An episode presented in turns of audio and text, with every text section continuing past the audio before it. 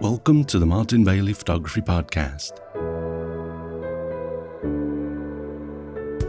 It's December 9, 2019, and this is episode 688.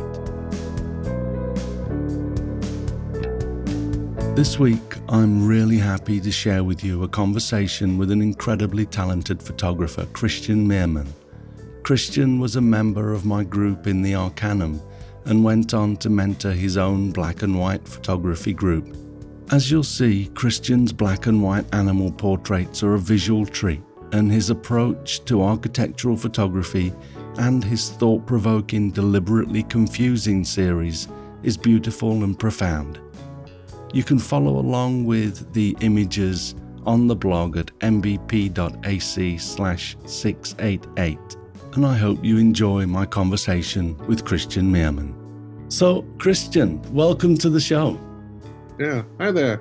Thanks for having me. We've known each other for many years, and uh, I, have obviously we we worked together in the Arcanum, and you you went on to be a mentor yourself there and had a successful group and everything. So we've got lots to talk about. Um, but the the listeners here, the audience are going to want to know who you are. Hopefully, some already do know who you are. Tell us a little bit about yourself. Yeah, hi, I'm I'm Christian Christian Meermann. I live in Germany. I've been taking pictures for for oh that's a good question. I really should have thought about that before. No, since 2007, so it's 12 years now. And yeah. um, uh, that's when I bought my first DSLR. When I'm not taking photos, I work as a teacher um, in uh, in a public school here nearby. But um, really, um, I, I, really like uh, taking pictures more. I have to say. Um, and yeah, my first DSLR 2007. I think I got into it bef- because I was on going on a on a trip to the UK, a road trip, three weeks mm. in, the UK, and I wasn't really happy with the, the with the image camera uh, uh, quality of my point and shoot Olympus. I don't know point and shoot small tiny camera, uh, mm. very noisy uh, except in the bright sunlight. And I want I wanted something better, and so I I bought a, a DSLR and uh, without really knowing anything about cameras or DSLRs, and you can now imagine now how the pictures look like. So, uh, so it was it was. Um, it was a, a, learning curve a, a, little bit, but it was okay. And uh, yeah, from that on, um, yeah, I looked at the pictures. They obviously weren't that good, so I wanted to improve them. I got into image editing, and um, yeah, and over the years I developed, uh, well, how could I say it, an affinity for um, black and white photography. I think mm. it started because uh, I wasn't happy with the colors I got, and um, uh, in the very beginning, black and white was a welcome escape route. You know, the, the, picture was a mess, but in black and white, at least the colors didn't didn't uh, distract you anymore. So, uh, but you know, quickly discovered the beauty of it, um, and um, over the years, very very slowly, I I, um, I developed in in that direction. Um, I tend to take pictures in in zoos very often. I do mm.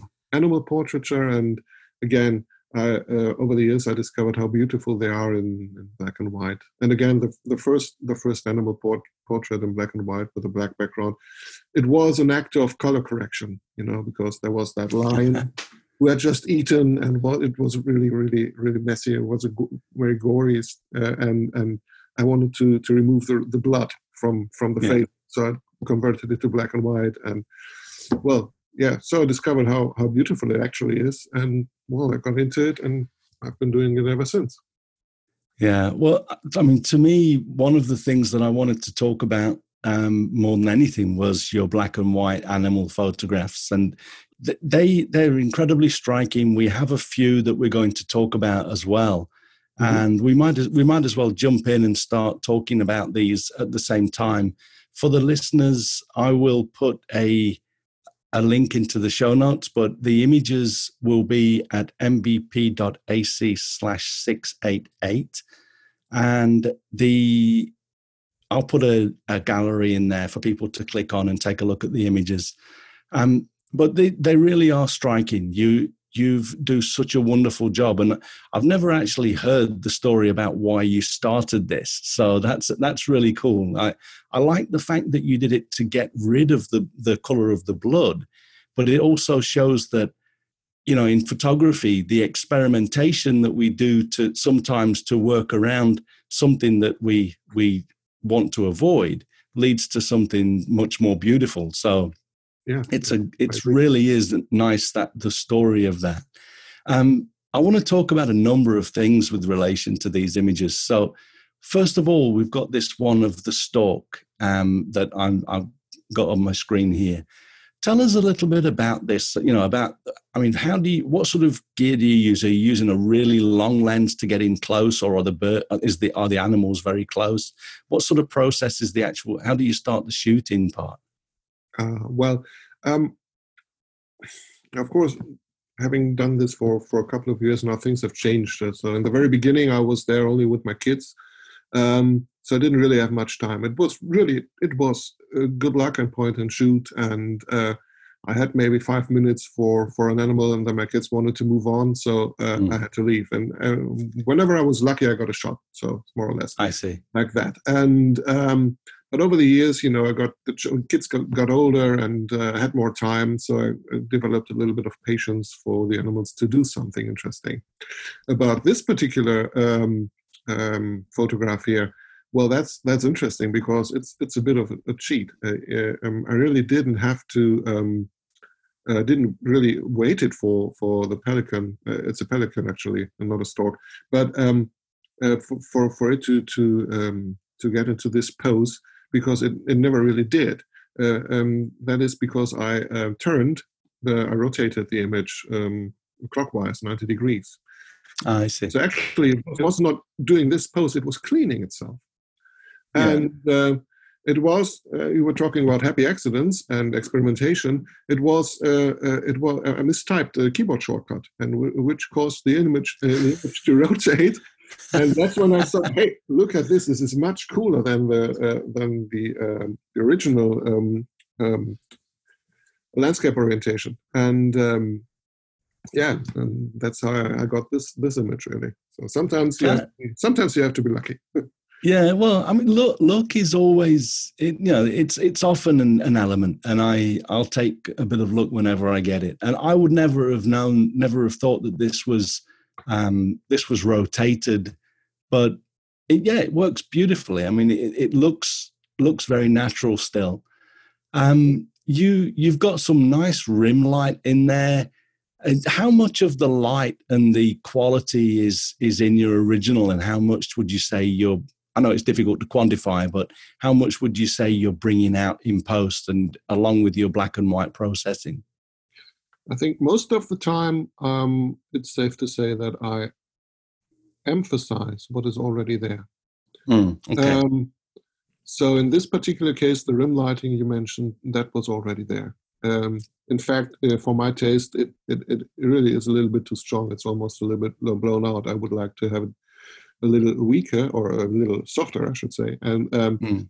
but um, okay, um, but it, it, still works. So um, absolutely, but, yeah. But then you know um, the the contrast in in the neck, in the curved neck, for example, um, hmm. that's mm. something that's already there, but I really have to push to bring it out.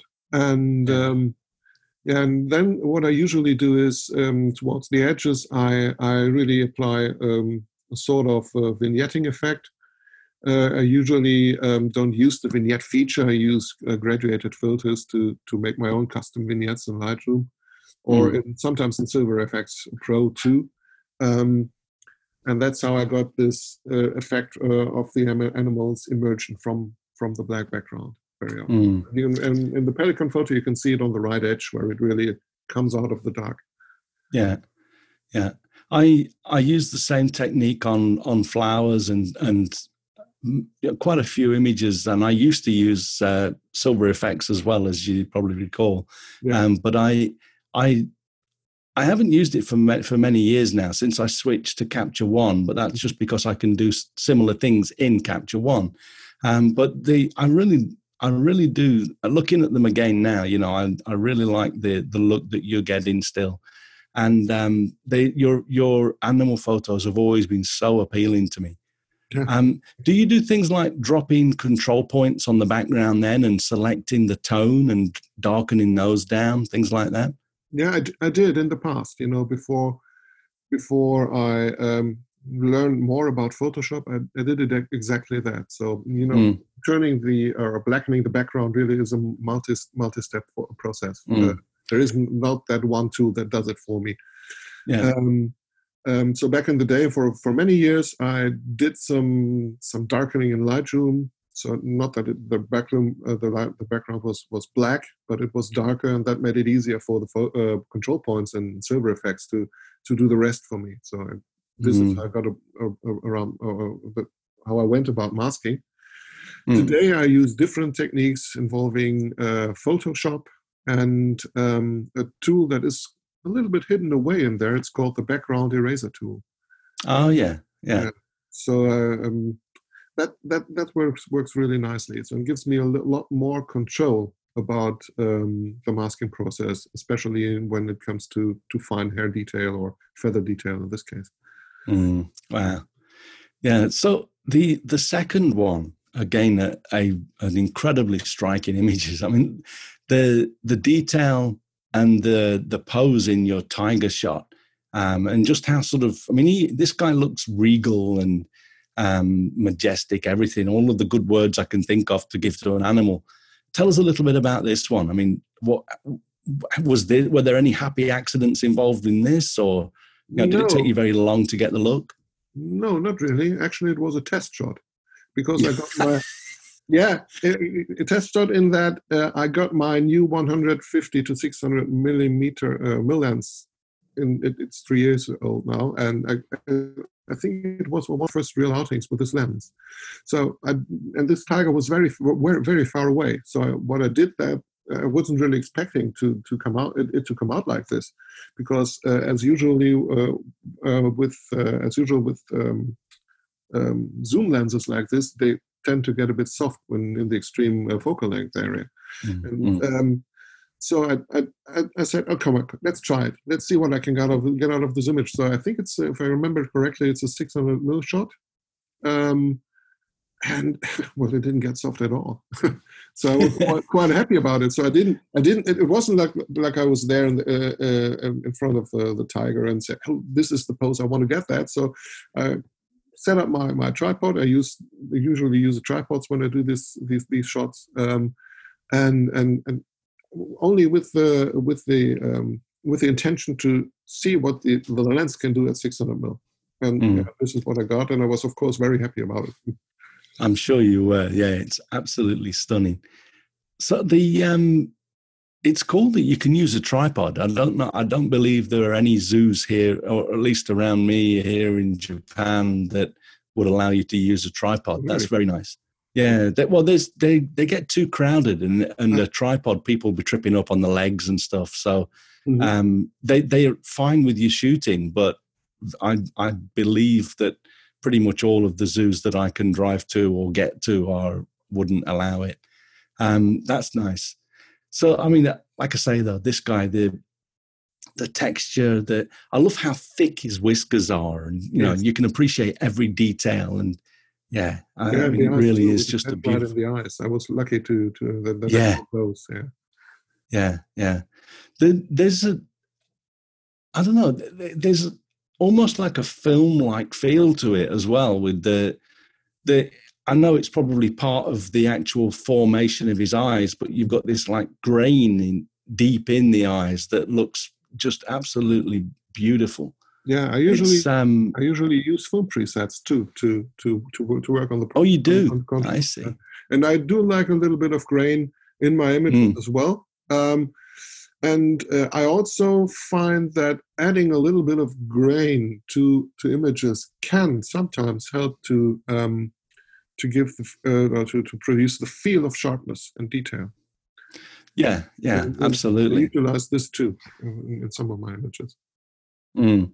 Well, I mean, the, the grain in just from a technical perspective, grain is added to images on purpose to to break up the um, you know the the transitions in Yeah. in uh, gradations and things. If you don't have any grain, it will always look a little bit um, a little bit steppy. So yeah, they I can totally appreciate that.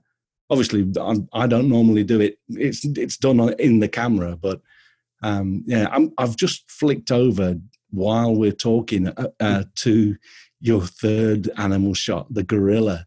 And again, you've got the a beautiful sort of pensive stare. And the tell us a little bit about this one. Was what what? How did this one come about? Yeah, it, it was in the zoo of Berlin, Hmm. and uh, for um, I think I didn't really use a tripod for that one because it was too too too crowded. Really, Ah, uh, it was when the gorillas were were fed, uh, which means that there are al- always hundreds of people there. You know, uh, basically fighting to get a good viewing point. ah, So it was really crowded. Um, I think I. Uh, um, oh yes, no, it was right. I, I um I used a tripod, but I used it as a monopod. I had to I uh, see. to uh, to use it as a monopod, and uh, which was quite tricky because when I do, the tripod is usually a bit too large for it, and I didn't have the room to you know adjust the legs, and so it was it was like uh, you know shooting half blindly from from a little bit uh, up in the air. Um, um, yeah, but that's something I've I've learned really. Um, you know, um, I, have, I have a friend who who, who uh, um, and we go go shooting uh, together from from from time to time, basically landscape stuff, not not animals. Mm, But very often, if there's a slight chance of the photo not really coming out, if the light isn't perfect, or if it's too windy, or I don't know what, mm, he always finds excuses to not take the picture. And um, and I and I, and I, I always say, and that's true, especially for my animal shots. I try anyway. mm, I always shoot, and uh, the worst that can happen is that I throw them away. So in this Yeah. case, I might easily have said, "Oh, I can't even see what I properly what I'm shooting." Because the remote camera didn't have a flip-out screen and, and stuff like that. So, I, but I tried anyway, and I got this shot. And uh, yeah, yeah. it was feeding time, and you know, it has that little uh, provocative um, uh, g- gesture with it with its hand, with the middle finger. Uh, but actually, it, it, it wasn't, of course, gesturing anything. It was holding food. You know, Yeah. you, you just couldn't see it. Can't see it because it's behind his hand. I see. Um, yeah, but it was indeed looking around like like this and uh, looking at people into the eye. It was, it was um, you know, if an animal like this looks you in the eye, even through a lens, it's quite intense, really. yeah. Yeah, it's Yeah, no, it's beautiful. The- you know, the thinking what you were saying about the finger. There was a a shot um, a few years ago. There was a snow monkey, one of the the monkeys that I go to every year Yeah. with my uh, with my tour guests, and one of them had a broken finger, and it was giving everybody the bird the whole time. It was like it, it, this middle finger. It was just sticking up. It was very funny. yeah. Um, so it rem- definitely reminds me of that. So again, though, beautiful. You know the the way you've got this. I mean, he's just sort of coming out of the dark background. Um, works very good, very beautiful. Yeah, and Um, that's using the techniques I just mentioned. There, of course, there was Yeah. a zoo building in the background originally. Yeah, wow, absolutely stunning. So I'm really happy that we've had a chance to look at these. And I, you told me that you you currently have an exhibition of this work. Um, tell us a little bit about that.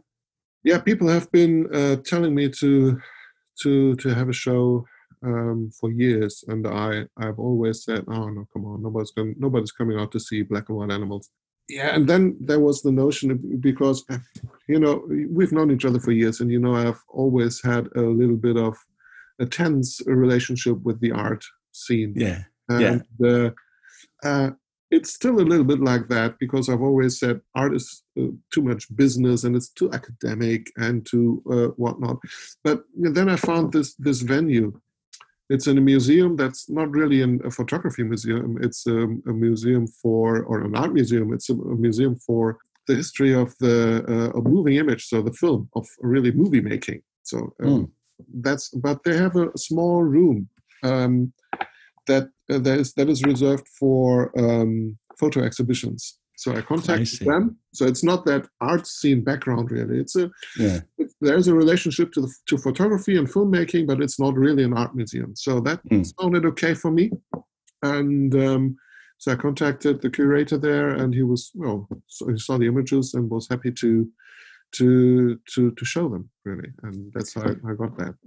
That's excellent. I'm really pleased that that's happening. I wish I could go, but it's it's like halfway around the world is a yeah. little bit far for me. If I was in England, I would have tried to get a ticket.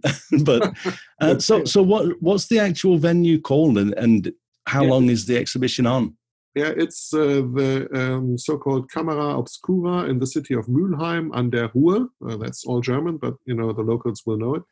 Yeah. Um, it's um, uh, that museum, by the way, is in the largest um, Camera Obscura in Europe or even the world, and you can go and move and walk into in the camera itself. It's it's quite. Oh wow! Um, yeah, and it's uh, on until the um, 16th 16th of February 2020, with a short break around the holidays. But uh, mm. so it's it's on for a, for a long time still, and yeah, if you're nearby, go see it. Yeah, that's excellent. I I hope that uh, the you know at least some of the audience are able to get to go and see that. I would love to see how how, how are you presenting the images? How many images do you have on on show? Yeah, um, there's uh, there are 34, 34 photos on nice. display and they're all uh, on aluminium prints or? How do you say aluminum or aluminium? I don't know. I, I would say aluminium but i know that our friends over the pond would say aluminum. Okay. Uh, it's an american english thing now. Yeah yeah, um, yeah and uh, um, it's uh, printed directly on on um, aluminium. Mm. and um, sizes are between 30 by 30 or 30 by 45 centimeters Oh, nice. That's got to be so stunning. I wish I could see. Yeah, I was, um, I was so surprised when I, when the things got on the wall. Mm. Because I was uh, originally uh, I I would have um, preferred uh, prints prints on paper really, but yeah. Um, yeah, it wasn't possible because um, the the frames and the glass of the frames uh, they would have provided in the museum they were all um, oh, what's the word? They would all reflect the light. There was no yeah. anti glare coating or whatever it's called uh, on that. And, and, I think that wouldn't have worked with the more or less dark portraits. There would have been yeah. too much reflection. So I thought, said, okay, I will go down. I go with aluminium, and when I saw it on the walls, it, it was it was stunning. I was I was yeah. well, I'm really uh, overcritical with my work, but when I saw it there, it was it was gorgeous. Yeah, I I can imagine. I and, those uh, and all metal prints are they've got a, a depth that you. It's almost like the daguerreotype. Although obviously the daguerreotype was a different thing, but there's a depth in there that you just can't explain until you see it. Yeah, uh, absolutely. Uh, envious of anyone that can come that can come to your show. The other type of photography that you do that has always been, um, I've always considered to be very beautiful, is your architecture. I want to. You've you've sent a number of images uh, that are architecture related, but also related to your um, your deliberately confusing series and post. So I'm going to bring up the so the, the next one that I've got here is the one looks like the glass sidings with something showing from inside. Um, tell tell us a little bit about this, and and as these tie into your deliberately confusing series, we'll talk about that as well. Okay. Well, the one you just mentioned, it it doesn't tie in that deliberately confusing series. It's part of another series, but they are not so very different. Uh, yeah. I'll explain how. Um, I'll explain, um, and I will explain that in, in a second. So this one's mm. in the series called Echoes, and which was uh, again in the very beginning of my uh, um, um, interest in, in, in, architectural photography. And so I went to that place, which is um, a, um, a, former rocket base, nuclear rocket base in nearby here, and yeah. which was now repurposed. And this is an art museum, really. Uh, that you I see. There. So, and um, well, um, and what I tried to do in the field was I was exploring how uh, a polarizer would work with windows. I see. And that's how that semi-transparent, uh, semi-transparently um, um, um, got into the picture. And if you look yeah. at the picture, you can see the, um, the, the, the walls behind the window, but as well the reflection of the clouds. Yeah, um, there's a flock of larks or something down in the bottom there as well, isn't there? Yeah. yeah, that's what it's uh, you know uh, that's what makes the shot more than an architectural uh, architecture yeah. photograph because I um, I put it I put the birds in there using Photoshop and the the the the the idea about the Echo series is that there is always something in the image um, in a reflection, but it isn't there in the real world. I see. So that's very cool. You see the birds uh, in the reflection, but you don't see the birds in in the real world. And mm. uh, um, in another image from that series, you will see that there is a shadow of a person, and uh, not the and and not the person itself. I see. So that's the one with the the statues in there as well, is it? No, no, no. That's the one with that dark building, and you see through uh, you see through a an opening in the building and to to some grass and some trees, and then there's that shadow. It's a portrait format image. It's called. Uh, I see. And try it. Echoes number ten. That's somewhere in the name.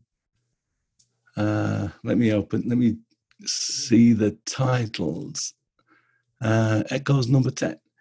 Uh, I see. Oh, I see what you're saying. The shadow on the floor. I've got yeah, it. Oh, yeah. Floor, yeah. Yeah, yeah. So ah, that's, I, that's something yeah. that you find in almost every image of the Echo series. Mm. So I put that in there. Yeah, the, these are these are what I often recall to as Easter eggs. It's yeah. uh, something that you have to search for a little bit, and then when you find it, it's like getting a treat. It's something to visually um, jump yeah. into, like opening an Easter egg. Very well, nice. It's pretty obvious right now, but there are some more subtle Easter eggs in those images uh, yeah. of that series. Wow. Well, I, this one's so subtle that I, I looked at this. It's the next one in, in line alphabetically, and I looked at it straight away. I didn't even see the. Um, okay. I, I, guess the thing is, is I was looking for something different. Um, so maybe it's easier if you just look straight at the image without a, a preconception. Yeah. But either way, it's yeah, it's it's beautiful. It's it's what I love about your work, the way you think through through these things and conceptualize, and um, your execution is always is always just so spot on. Yeah, the thing about concepts is um, that I very often don't have them while I'm shooting. So all these ah, yeah. that's something that comes in post. And in, in this particular series, it, it even goes a step further because I um, I then thought it would be a good idea if I pair these images with some quotes from books or poems or whatever that have the word echo in, in them. So, I so, see. so I searched the web for, for, for, for, quotes and I really wrote down every quote I found with the word echo yeah. in it. Yeah. Then, even further, even four weeks later, I found out that all these quotes I found some, somehow subconsciously, I um, I must have picked those quotes really out. I must um, um, that they all have to do with loss and um, and uh, losing somebody, and now there's only the echo of them left. Oh wow! Uh, so you see, it didn't have the, uh, these ideas in the beginning. As I told you, um, it was an experimental day for me, learning how to use the polarizer. That's what I had in mm. mind while I was while I was, while I was shooting, and then it all comes out gradually, uh, step uh, week after week. Sometimes it takes months for the stuff to come yeah. out. Uh, it's I, I, love it though. Uh, that's that to me is is just another reason why your work's so special because you you you come up with these things over time and you, you I know that you have a, a thing about academia and and artsy fartsiness and all of that. Um, but to me, I mean, it. I don't know if it's, it's like my my mum had a hard time um, with me because I'm too much like my dad. Mm-hmm. and and they they split up when I was a kid, and so so she um, she had a hard time with me. She'd always say, "Oh, you're so much like your dad," and I knew that that was a bad thing. Um, I actually quite like it because I love my dad, and I and I um, I you know, but I think that maybe you've got such a i mean you are a teacher in your in your day job. You've got the strong academic connections. And so the maybe the closeness to academia is what causes that sort of stuff. But well, it comes out in your work. Well, it, that would be ironic really. But but your work's ironic you know i mean that that is uh, that's ironic in itself and i and, and i mean that in the best possible way Um, I think that you, you know, it's just it's so beautiful the way you do this stuff. So we, i have actually pulled up the the next image in line now, which is the uh, another the side of a building with the plant inside and the yeah. the walls. Yeah, well, tell us a little bit about this. The tree in the foyer. This was really something. One of those occasions when I really wanted to shoot something complex and complicated. It's part of my deliberately confusing series, because uh, well, well, that's all. There's another thought behind that. Uh, you know, uh, having been in the Arcanum for so many years and having learned about photography in mm. uh, in the internet, I've never really formally learned photography in any way. It's I learned what I learned on, on social media, um, really. And um, but I found that all the rules and tips and tricks you have you, you find there, they are they work together in an um, to they work together so that photography gets unified. Because whenever you whenever you um, disregard the rules whenever you try to do something new there's always somebody always somebody who tells you oh come on you forgot that rule. You must heed to that rule. You must follow that rule.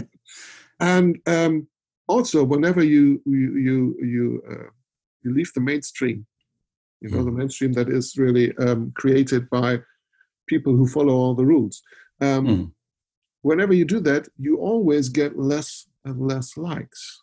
So, yes, that's that's effective. I know, I know what you mean. I, I know what you hated mean. that. I hated that yeah. because I thought, okay, these might not be the best images, uh, granted, but they are creative.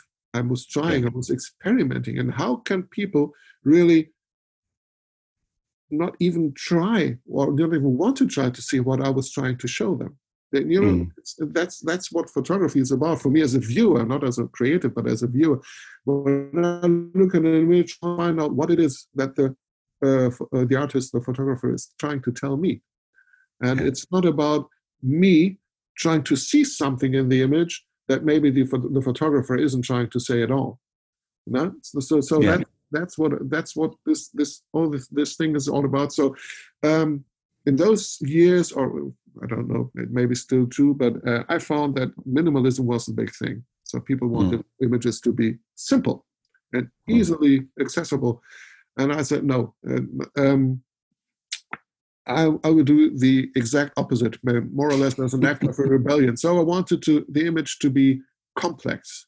Mm. I wanted to more or less, yeah, it's a strong word, maybe, but to, not to force or to make the viewer to uh, work with the image, to um, uh, decrypt it to I wanted the image didn't want the image to be difficult uh, easy to understand i wanted it to be difficult to understand and i was hoping that once the viewer was doing that uh, once once the viewer did that he he would have uh, something like an aha moment yeah. and this that's something uh, that can maybe that could happen in this in this uh, in this image about the tree in the foyer because mm-hmm it is in uh, uh, obviously a foyer that is what that was protruding from the wall. It stood yeah. out a little, and that it, and the foyer was so big that they, they actually had a huge tree inside. Mm. Uh, hmm. That's what I found interesting here because obviously you, you don't expect trees to be inside of buildings. No, especially trees that are not so big, and uh, the, or trees that are so big. So I thought yeah, maybe would if they see it, they would try to decode it as a, a reflection, and they would that would not work because uh, obviously it isn't a reflection, and they would uh, try to see it and somehow discover that this must this must be inside the building, hmm. and and that would be their aha moment. And yeah. Um, yeah, so that was the idea for this shot, and basically similarly uh, for all the shots in the deliberate, deliberately confusion series. Yeah, I again, I love it. It's I, I, know what you mean. I mean, people people will always try to find f- flaws or faults in an image, and sometimes can't see past the creativity that you're that you're trying to instill in it. Um, I I stopped listening to people online probably before you got into photography. Um, so, so, you're talking about 2007 or so when you got. I mean, I at the beginning of the 2000s, I I posted more. I was more active posting on places like Flickr and stuff, um, and and it, it didn't take long to to bump into what you were talking about, you know. And I, I again, I, I, don't feel as though I'm I'm like one of the best photographers out there by by a millionth of a shot. I I'm I'm not under any delusions, but I I know that for me, if I if I post something online, it means that I'm happy with it, um, and so I don't necessarily need someone to tell me why they dislike the image, and it, it partly because I don't trust the person um, their motives. A lot of the time, I, I want to hear whether my wife tells me she thinks a shot of mine sucks. I listen because I trust her. And I know that her motives are to try to help me to become a better artist and photographer. But some some guy in a in a basement. I don't know what his motives are. I don't know his background. I've got no reason to trust him. So I've got no reason to actually listen to that feedback. And and that for me was I mean, it's very similar feeling to what you're saying, and so I totally relate to all of that. Um, and I, I think that I mean we, we should all just try to take people's art at face value. We don't have to like it, and we don't have to necessarily voice our our um, feelings either. I think I think most of the time for me, the main thing is if I ask someone's opinion, I want an honest opinion, and I, I will decide whether I act on the on that opinion or not.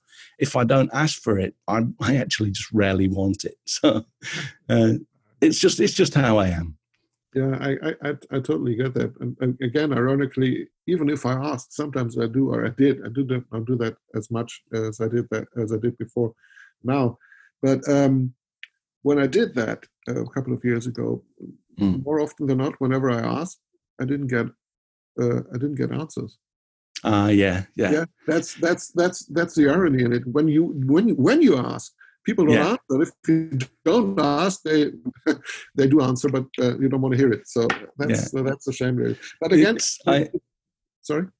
No, yeah, I mean, I was I was going to say, I mean, that was the thing with our. I mean, I you were one of the um, the mentees in in my first um, well, my only. Um, it was. It took a long time, uh, over a couple over a couple of years. But you were one of the first people to join um, what they called my cohort in the mm. Arcanum, and it's actually it's quite nostalgic talking about this now. It seems like a million years ago when we were doing this. But yeah. um, I remember, you know, we we did um, structured critique sessions when yeah. I I would spend, um, you know, the the sessions were often about 30 minutes long, I would spend an hour preparing for each of those sessions because I wanted to make sure I gave people something of value when we spoke. And and you know, hopefully it was for for many of the people that we that I work with. But um I, I think that they are the more valuable things these days. You know, if you if you get in a situation where you can actually have a mentor or someone um, that you trust give you their honest opinion about about your work and alongside uh, feedback that can help you to improve or to at least understand why that person developed their own particular um, views on your work, then that's much more valuable than just open comments from an audience or from a group that you don't really know that well. Yeah, yeah, I, I, I agree. I think uh, the, the day the Arcanum went south was, uh, I think it was a great loss for the internet because I still believe the the concept was was fantastic, really. Um, mm. Maybe maybe it wasn't uh, the right time for something like the Arcanum. I don't know, but I think it was yeah. great, and I agree with everything you said about it. And I can tell you that, um, uh, yeah, you provided lots of value. And in fact, very often uh, I still find that I realize things that I learned from you back in those days. I, I realize the value of those things today. I didn't really. Oh, that's great. Understand stood it back then, but now when I'm in view, I said uh, sometimes I say, "Oh, that's why Martin said that," and sometimes, and sometimes, uh, sometimes I rediscover something. You know, something I forgot because I don't do landscapes all the time today. Uh, mm. When I do mm. that, ah, yeah, that's right. Okay, that's that. That's what Martin said, and it was very, very helpful, really. Oh, well, that's good. I'm pleased that I'm pleased that that happened. So the next the next image I've pulled up is the one with the statues reflecting and the um the person's shadow again. Tell yeah. us about this one. Yeah, well, that was that was uh, I was really happy about that one because um, it's absolutely not obvious uh, from the image. Um, but uh, apparent, uh, actually, the, the statues aren't reflecting. Aren't they? No, they aren't. What you what it's the window, the wall that's reflecting. Yeah, the wall is reflecting exactly. Brilliant. We're behind the window, and uh, I was so busy adjusting the polarizer to get that effect that I hardly even noticed the person walking by creating the shadow. I see. So, but oh wow! Of course, I was happy when I realized, oh come on, that's that's that's that shadow because it added another layer to that already difficult to to decode image. Mm. Oh, I love that. I would have, I would have put the, I would have put a three-figure dollar amount on that being the the the um, the statues reflecting. The fact that it's the other way around is awesome. I actually wrote a blog post about how this image, uh, how, I, took this image and what, what, what the light did and what was the hmm. reflection and what was not reflection. So, well, let's. That's a good segue into. I mean, your your uh, your blog. I will obviously put a a link to this in the in the post for this uh, episode. Uh, but your your blog is at chm-photography dot com and then under the under the blog menu so i will like i say i'll put links in i'm also going to put a link in uh, to your deliberately confusing post because i mean that's a great post i really like the the views that you're expressing there um, i think that the you know your comment about uh, near the top about a lot of the time the people that are trying to teach us stuff are self-professed masters and stuff and and I think that there's there's a lot of danger in that these days. I think it's obviously the internet has has leveled the playing the playing field. Anyone can be whatever they want, um, but I think that um, you know what you're talking about here is very powerful in that you know the, I think we have to be careful who we try and, and learn from. And yeah. I would I would think that there are very few people online that I would consider. I mean, obviously, you you can tell when someone's the real deal when they've actually got something valuable but when you're looking it can be difficult to sift out the the ones that are are not quite there can't it? Yeah absolutely. And i think even though the internet gives us the opportunity to be and do whatever we want uh, I think it's sometimes important to remind ourselves that we shouldn't do everything that we could. oh, that's true. Yeah so uh, I, of course i could open my mouth and pretend i was uh, a great photographer and do great color work for example but should i really do that no maybe i have a thing or two to say about black and about uh, black and white photography that might be true but you know but i could be everything and act everything i uh, um, I wanted on the internet, and, mm. and, and I, I think you're right. It's difficult sometimes to discern what what uh, what the real deal is and you know mm. not. Yeah, I, I, think that the thing is, is you, you have to. It's like um, it's like workshops, tours, and workshops. I mean, I've I've been running my workshops for 14 years now, I think it is, and it's you know the, I've got so many behind me and so many people out in the world talking about how great an experience they had that a lot of the people that come on my tours now have heard from about the tour from another person who's been on the tour. Yeah. So that word of mouth is kind of it gives me credibility as a tour leader, and people know that they can come and get a, a good experience. But when you when you book on something based purely on, you know, what you find on the web, if there's if there's, I think the, the important thing is to always try and find some sort of um, either references or authentic um, what's the word? The testimonials things like that. I mean all of my tour pages have a few testimonials on there from people that have joined. I don't get them from everybody that comes because it it's it's a pain to actually write them. So i just ask people and those that really feel strongly will give me give me some words. But i think it's really important to find and, and look and make sure that the person you're either learning from or you're or you're thinking of booking on a, a workshop with and that really does have a, a background. And of course, from your perspective, you're you're a professional teacher anyway, and so you know that that in it may be a different a different area, but teaching is not something that you can do just because you're good at something. That's right. Yeah, yeah. It's uh, knowing something is one thing. Uh, uh, explaining something is something completely different. And uh, yeah, that's uh, yeah. I realized that uh, quite recently myself. You know, even as a teacher, I couldn't I couldn't teach my my son how to play the drums. You know, I've been oh. as a hobbyist playing the drums for quite for, for for many years now. Down in my basement, I have an electronic drum kit, and well, then my son picked up the drumsticks and, and said, "Come on, teach me. What must I do?" Yeah. And I just couldn't. I was giving him things to play that were much too difficult, and I had no clue uh, uh. what, what, what, the, the best first steps, steps were. So uh, knowing something, and I know, I know a little bit how to play the drums myself, but that doesn't really enable me to teach the, the playing, and that's the same for everything. Yes. Mm. Yeah, um, that's a great example. A great example. So I, like I say, I'm going to put a link to to that post into the show notes. I I think that it's definitely worth a read from uh, from anyone that's interested. And I'm going to let me just go back, find our folder of photos again, and let me take a look at what the next one. We've got two more here.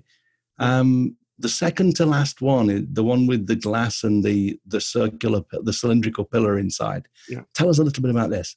That was in Berlin as well, in uh, uh, one of the buildings where the German parliament is, is working. Um, it's a very public and transparent fa- place. Uh, in the architecture because there's much glass there.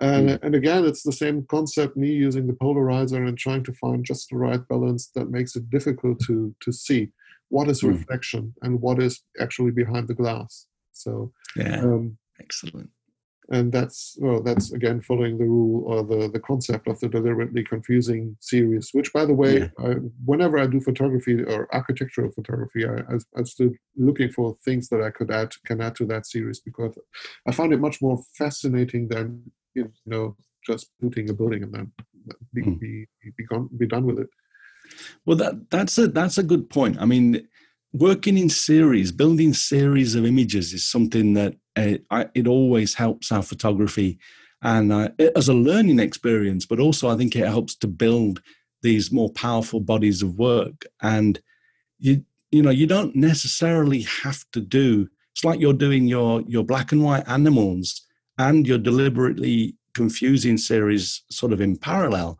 You you don't necessarily have to do one and complete it and then move on. Just keep your your um, options in mind and just shoot and add to the to the series whenever the opportunity arises yeah absolutely and i find that you know uh, it's it builds up something that i like to call uh, visually visual vocabulary mm. once you're into that series you start to see compositions frames images in situations where otherwise you might not have seen it if you haven't done all the work in that area before mm, uh, absolutely yeah. yeah. that's something i think ralph gibson uh, is uh, he always quotes something another teacher of his, I think it was Dorothea Lange, uh, told him, she she told this concept a point of departure. I think that's uh, he, whenever he, he gets interviewed, he tells that story. Tells that story, and yeah. I think it's if I understand it correctly, it's about the same thing. You know, you have that that project, that starting point, animal projects, uh, abstract reflections, something like that. Then you have something uh, to work on and uh, then you that really um, determines how you see and what you look at and uh, yeah uh, and mm. that well, that that comes into my mind when I when when when when when you set your your your stuff about projects I think it's important. Yeah. Yeah. Uh, okay. So we I've got the last image on my screen now the one uh, the last in the list. Uh, so it's uh, it's the the shape in the in like two, two, two triangles together and the pillar or the um, the reflection of the outside world again in there. Tell us a little bit about this last one. It was uh, taken in the city of Kleve, which is really not uh, a city anybody must know, really. It's quite a boring place, but they do have a university there, and that is uh, interesting in terms of architecture. And mm. so I went to that campus and uh, found that, that building, which is some I don't know, university building. And um, what you see there is actually a staircase going down. Um, oh, And uh, I think even Oh in yeah, that- I see in that. in that in that white shape there, you can see the beginning of a handrail. Yeah, yeah, And I, I loved how um, all these shapes from the reflections and from the transparency, something that is behind me, something that's behind the window, add to that really abstract and uh, almost slightly cubistic uh, uh, image, really. So it's Mm, it's not yeah, in, not instantly um, recognizably uh, recognizable what I'm actually looking at there. It must be some Yeah. building that much. It's clear, but I, I think for a viewer who, who, who sees this image for the first time, it, it should take him a, a, a long time to figure out what's going on there. yeah, absolutely. And, and then you, I love the fact that you've got this beautiful dramatic sky in there as well. Um, you know that they that adds so much texture to the image. I, I would say, um, even even in the shadows, it makes the not the shadows, the reflections. It makes the reflections so much more interesting. Yeah. But then you then you look through that and you start to look down the stairs. You notice the rails, as you say. Um, yeah, it, it's it's one of those. It's an Easter egg sort of thing. You've got to work for it, but then there's a nice reward as you start to understand and and you have to sort. It's almost like peeling off layers. Yes, Uh, absolutely. yeah, You have to Absolutely wonderful. yeah. I was. I almost said it's it's so cool that they've got a CHM sticker on the window down there as well. But I realised that that's your that's your watermark. Yeah, it is. Yeah. Yeah, oh, brilliant, brilliant.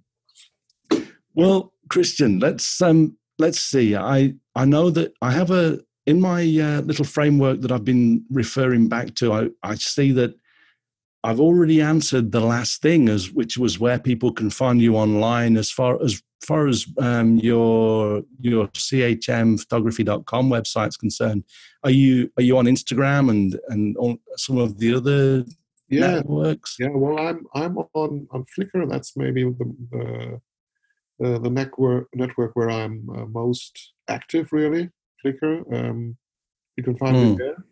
Um, Okay. and um, from there, I post stuff on uh, from Instagram to Instagram. So uh, people don't really have to follow both networks. I basically post the same stuff on on, on, on both of them. Um, Okay. Post on Flickr first, and uh, maybe if you are on a computer, you should check out Flickr. And Hmm. if you are on, on a cell phone, maybe uh, Instagram might be the better choice. And you can Okay. you should be able. Uh, I think I have links to both networks on my website. Yeah, I'm just looking here now. On on the right side, you have uh, you have a series of icons for the stuff that you're interested. So this is great. I'm sure that people will be able to come across and feast on on a lot of your Easter eggs and your other work that you've uh, that you've put out there. Um, but uh, do you have anything else that you want to add before we wrap up, Christian? Ah, well, uh, well, not really actually. so Yeah. Not- No, that's that's okay. Okay, well, it's been an absolute pleasure. It's been wonderful speaking with you again. It must have been at least at least two or three years, maybe two Yeah. years or so. So right. it's lovely to uh, actually just sit and have a conversation. And I'm I'm really pleased that we've got a chance to share this with with the audience. And uh, so good luck with the, you know your continued work. Um, congratulations on your show, and uh, I hope that we get a chance to get back together again, maybe in a few years' time, and talk about what else you've been up to. Yeah, I, I like I liked it very much. It was good talking to you, Martin. Thanks for having me again. And maybe we should do something like uh, an Arcanum reunion one day. You know, Yeah, that would be just great. or something, or two. Yeah, just have a little chat. That Yeah. nice. absolutely. All right. Well, really, thank you, Christian, and uh, we'll we'll catch up again so, at some point soon. All right. Bye bye. Bye bye. I hope you enjoyed my conversation with Christian Meermann as much as I did. Thanks very much for listening today. If you enjoyed this podcast, please share a link with your friends. Subscribe in iTunes or your favorite podcast program to ensure uninterrupted delivery. If you have a moment to rate the podcast or leave us a review in iTunes, that helps to keep us relevant in the huge number of podcasts out there now. You can find me on Instagram, Facebook, Twitter, and LinkedIn, and links to everything that I'm up to are at martinbaileyphotography.com, so do drop by and take a look. I'll be back next week with another episode, but in the meantime, you take care and have a great week, whatever you're doing. Bye bye.